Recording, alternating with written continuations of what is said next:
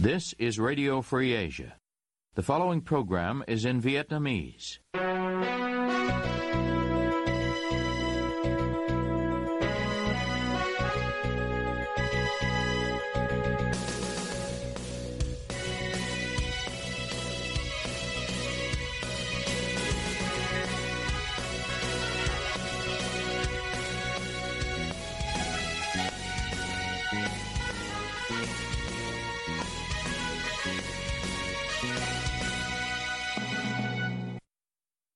Đây là Đài Á Châu Tự Do phát đi từ thủ đô Washington DC, Hoa Kỳ. Toàn ban cùng Trung Khang xin kính chào quý thính giả.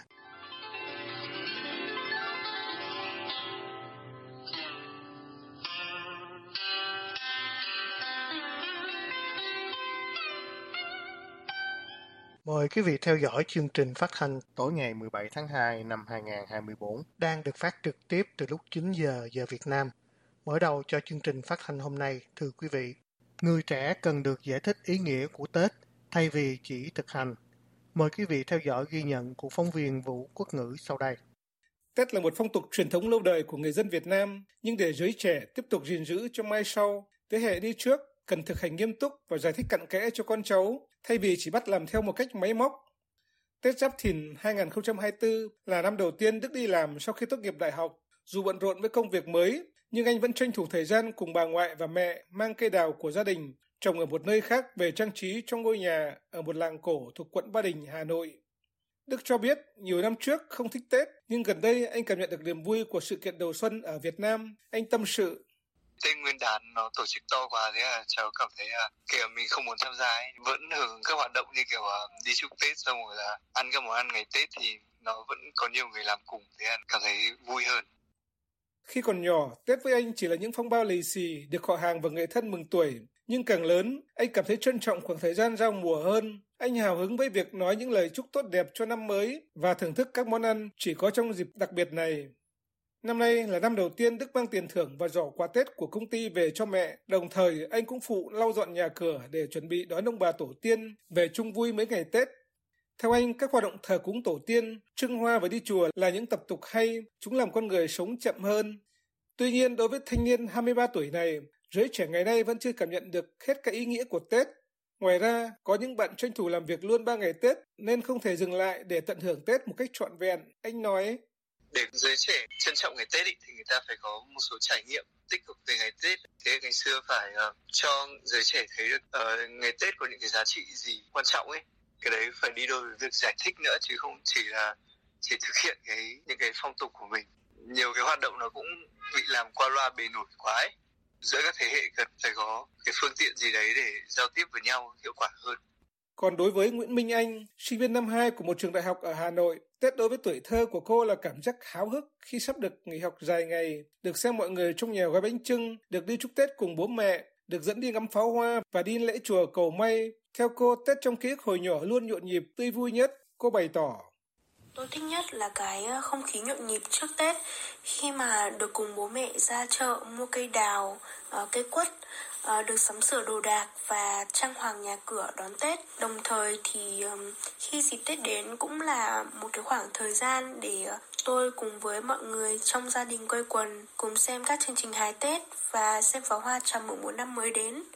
Ở một số gia đình ở Việt Nam, khi thời khắc giao thừa vừa qua, con cháu lại xếp hàng trước bố mẹ, ông bà và những người lớn tuổi trong nhà để chúc Tết và nhận lại những phong bao mừng tuổi. Những lời chúc có thể đơn giản về một năm làm ăn tốt đẹp, sức khỏe dồi dào, người lớn chúc lại con cháu học hành tấn tới hay vạn sự như ý. Việc mừng tuổi trong phong bao bỏ số tiền mệnh giá nhỏ với quan niệm đem lại sự may mắn, sức khỏe và tài lộc cho nhau.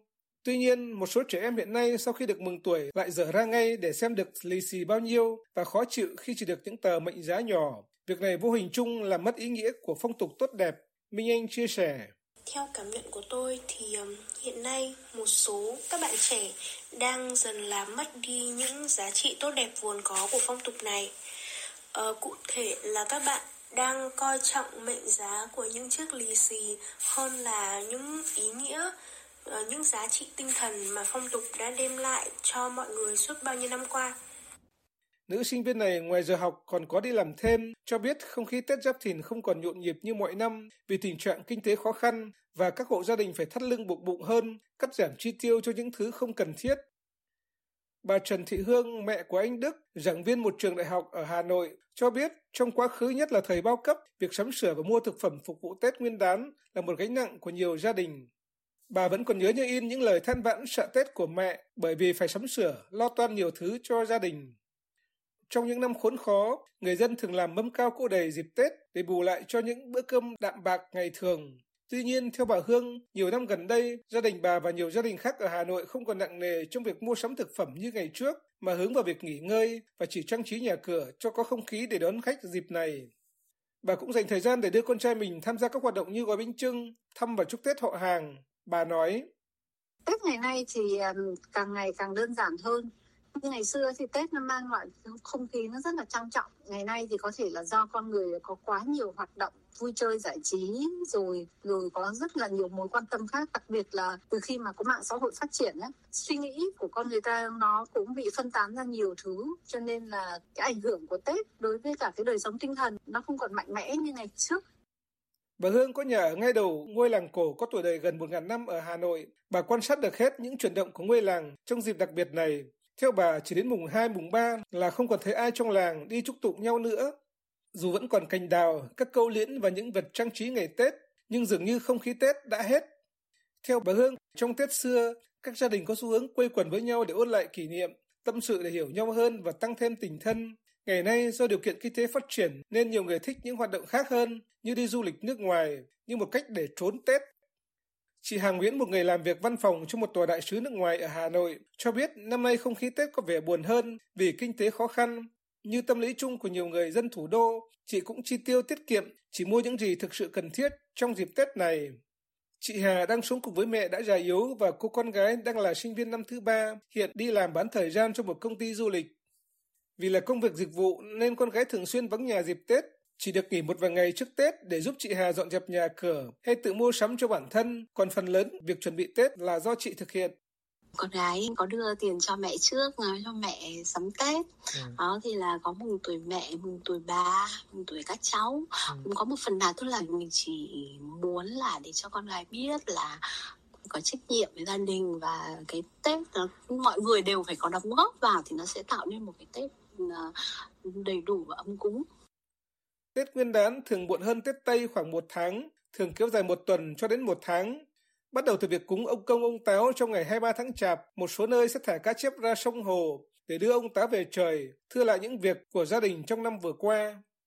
Trong ba ngày Tết, người dân sẽ cúng cơm cho linh hồn ông bà tổ tiên về chung vui với con cháu và kết thúc bằng bữa cơm cúng hóa vàng, tiễn ông bà đi trước khi mọi người trở lại công sở. Người nông dân ra đồng chuẩn bị vụ cấy mới. Theo suy nghĩ của giảng viên Đại học Trần Thị Hương, Tết Nguyên đán là phong tục có từ ngàn năm qua của người Việt. Đây là thời điểm giao mùa giữa đông và xuân, một đặc điểm đặc trưng của miền Bắc Việt Nam. Theo bà, Việt Nam cần duy trì Tết Nguyên đán và hiện nay nhà nước cũng coi trọng dịp lễ này bằng việc cho cán bộ công chức, viên chức nghỉ dài ngày và Chủ tịch nước có đọc thư chúc Tết đúng thời điểm giao thừa. Các gia đình vẫn phải giữ được cái truyền thống của mình ngày Tết thì có một vài cái truyền thống nếu mà mình cho là tốt đẹp ý, thì mình nên duy trì và không thay đổi.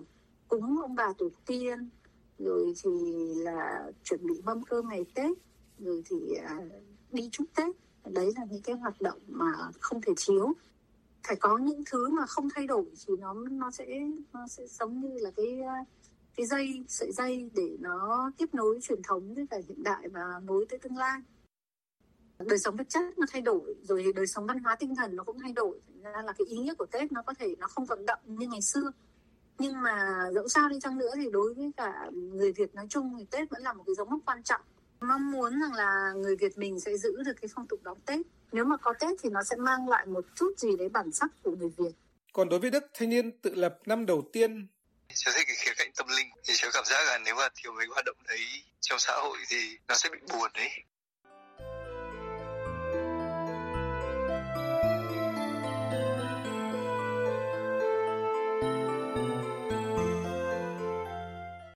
chia sẻ hy vọng và ước mơ của bạn với IFA.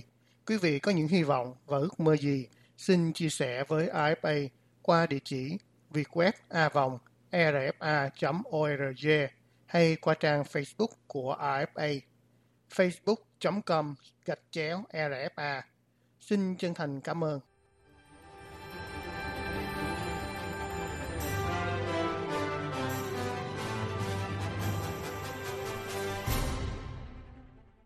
Quý thính giả đang nghe chương trình phát thanh của Đài Châu Tự Do. Quý vị cũng có thể đón nghe các chương trình phát thanh của đài qua vệ tinh Intelsat 17 ban C ở 66 độ Đông và vệ tinh 19 ban C ở 166 độ Đông. Và sau cùng thưa quý vị, Bộ Công an mới đây công bố dự thảo đổi mẫu thẻ căn cước mới. Mời quý vị theo dõi bài ghi nhận của phóng viên Diễm Thi sau đây. Bộ Công an mới đây công bố dự thảo thông tư quy định về mẫu thẻ căn cước, đề xuất sử dụng mẫu thẻ mới có tên là căn cước thay vì căn cước công dân như hiện nay để phù hợp với quy định tại luật căn cước. Luật sư Nguyễn Văn Đài nêu quan điểm của ông với RFA thì đây là một cái cách thức bởi vì theo ở các nước văn minh ấy, thì bộ công an ấy hay có nước thì gọi là bộ nội vụ thì họ không được phép làm những cái dịch vụ ở cho người dân. Ví dụ như là uh, thẻ chứng minh thư căn cước công dân hay là cái hộ chiếu. Và những cái việc đó là thuộc cửa bộ ngoại giao hoặc là các cơ quan hành chính nhưng ở Việt Nam thì họ đã giao cho cái đó cho Bộ Công an và họ uh, tại sao họ lại nhận cái Bộ Công an cái đòi lại thực hiện cái công việc đó bởi vì nó đem lại cái lợi ích rất nhiều cho ngành công an do hiểu ấy uh, tất cả những cái, cái công việc liên quan đến dịch vụ cho người dân đấy nó đều đem lại cho các bộ ngành căn cước công dân hay luật trước đây là luật thẻ à, trước đây là luật căn cước công dân bây giờ luật uh, căn cước ấy yeah. Dạ. thì nó do bộ công an soạn thảo mỗi sửa đổi thì do bộ công an đề nghị và hội phải làm theo họ họ áp lực lên quốc hội thì quốc hội phải, phải làm thôi. Không phải là ý, chí của quốc hội. Ví dụ người ta có thể dùng thẻ căn cước công dân cũng không sao cả nó có dùng từ nó chưa chính xác một chút nhưng mà nó không ảnh hưởng đến đâu? Sao chưa cả? Người ta có thể sử dụng 5 năm 10 năm nó không sao cả. Ừ. đấy nhưng tại sao không phải thay đổi sạch sạch như thế?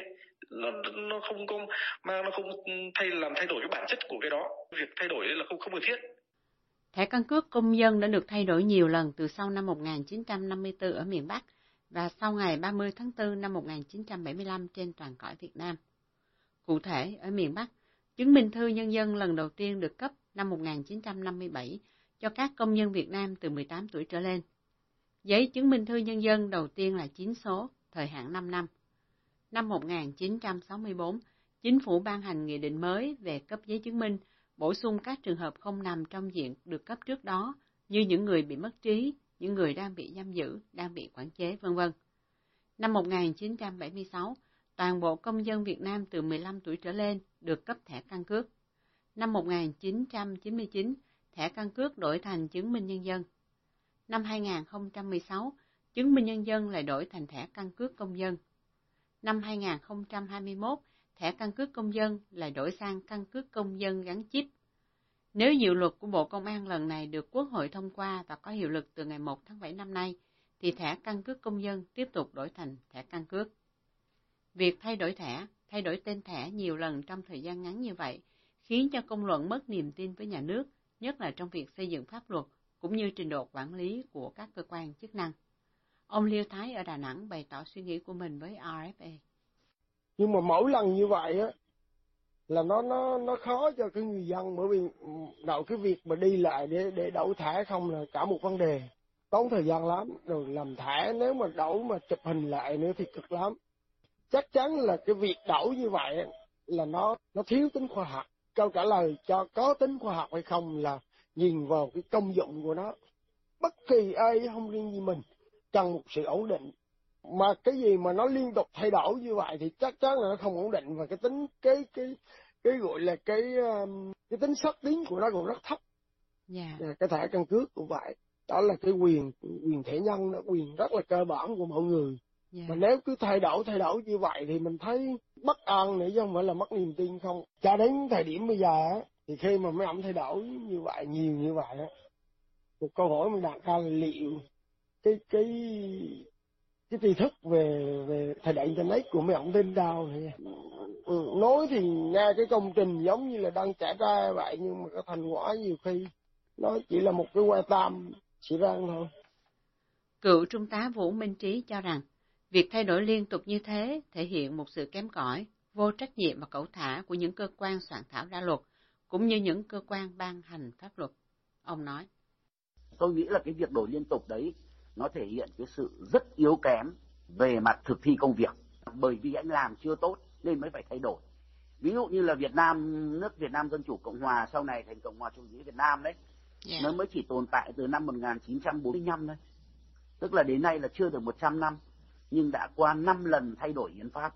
Đúng nếu rồi. mà ta làm cẩn thận kỹ càng lựa chọn tốt thì ta sẽ không phải có những thay đổi như vậy. Đặc biệt là những vấn đề quan trọng liên quan đến cả một quốc gia cả một dân tộc ờ, ở Việt Nam thì chị thấy là rất nhiều quốc hội suốt ngày họ bàn về luật. Cái đưa ra luật mới thì ít nhưng mà chủ yếu là gì? Chủ yếu là sửa đổi bổ sung. Dự thảo sửa đổi bổ sung một số điều của luật này một số điều của luật kia. Có những luật mà rất quan trọng mà cả thế giới người ta đã làm tốt rồi. Người ta đã có thông lệ người ta đã làm rồi ta có thể học và người ta tiếp thu rồi thôi. Ví dụ như là luật lao động chẳng hạn. Không chỉ thay đổi tên gọi chứng minh thư còn thay đổi một số chi tiết mà nhiều người dân cho là không cần thiết chỉ gây phiền toái cho dân chẳng hạn như tháng 9 năm 2012 Bộ Công an áp dụng cấp chứng minh thư theo công nghệ mới với kích thước nhỏ gọn 12 chữ số thay vì 9 số như mẫu cũ. Ảnh của công dân được in trực tiếp trên thẻ, có mã vạch hai chiều. Thông tin, tên cha, mẹ đẻ được in ở mặt sau. Điều này bị cho là trái với Bộ luật dân sự và Công ước quốc tế về quyền trẻ em mà Việt Nam đã ký tham gia từ năm 1989. Đầu tháng 4 năm 2013, do phản đối của dư luận và kiến nghị của Bộ Tư pháp, Thủ tướng Chính phủ đã chỉ đạo cho Bộ Công an bỏ quy định ghi tên cha mẹ trên chứng minh nhân dân. Ông Quang, một công dân Việt Nam nhận xét về mẫu thẻ căn cước mới nhất được Bộ Công an đề xuất. Còn bây giờ cái mẫu mới đề xuất thì để chữ căn cước không à, không ừ. có chữ thẻ. Nhưng mà dịch ra tiếng Anh có dưới đó có tiếng Anh. Cái cái căn cước công dân đó nó gắn liền với nhiều cái giấy tờ quan trọng khác nữa. Rồi nói chung là các tất cả các cái giao dịch dân sự mỗi lần thay đổi như thế là rất phiền toái. Mà cũng qua cái này nó mới thấy là những trình độ những người mà đề ra cái chính sách ờ, chính sách này á à, là nó rất là là hạn chế. Không bởi vì nếu người ta có trình độ thì người ta phải nhìn xa trong rộng hơn để và mỗi cái mỗi sự việc mỗi quyết định nào thì phải nghiên cứu tất cả những cái dữ kiện những cái tình huống uh, có thể uh, diễn ra yeah. Dạ. để từ đó người ta đề, đề ra một cái cái cái cái cái mẫu thể cước mà trong đó có những nội dung mà nó không có phải lạc hậu theo thời gian. Một số người dân mà ARFA trò chuyện đều cho rằng cơ quan chức năng, mà cụ thể là Bộ Công an, phải nghiên cứu thật kỹ trước khi thực hiện bất cứ một sự thay đổi nào về tấm thẻ chứng minh nhân thân để tránh gây phiền hại cho dân. Bây giờ trên thẻ chỉ ghi căn cước, liệu vài tháng nữa có đổi thành thẻ căn cước hay không là điều người dân tự hỏi.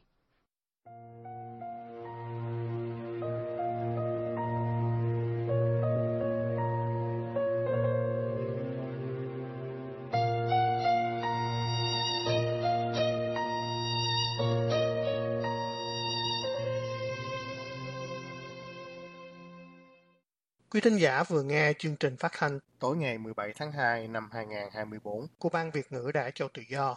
Quý vị có thể nghe lại chương trình này, đọc những bài viết, xem các video tin tức thời sự bằng cách truy cập vào website của Ban Việt ngữ Đài Châu Tự Do. Song song đó, ứng dụng tin mới trên điện thoại thông minh và postcard cũng có thể giúp quý vị theo dõi các chương trình tin tức thời sự bằng video hay audio của Đài Á Châu Tự Do. Quý vị quan tâm đến chương trình xin gửi email về địa chỉ vietweb.rfa.org. Xin hẹn quý vị vào chương trình ngày mai. Toàn ban và Trung Khang cảm ơn quý vị đã đến với chương trình và hẹn gặp lại. Nếu như giấc mơ cứ lại đến, nếu tình yêu vô ly lại đến, tôi sẽ không hối hay tiếc những ngày về sau. Nếu như trái tim vẫn khao khát, nếu như dấu yêu cất lời hát, tôi sẽ phiêu lưu đắm say như ngày đầu.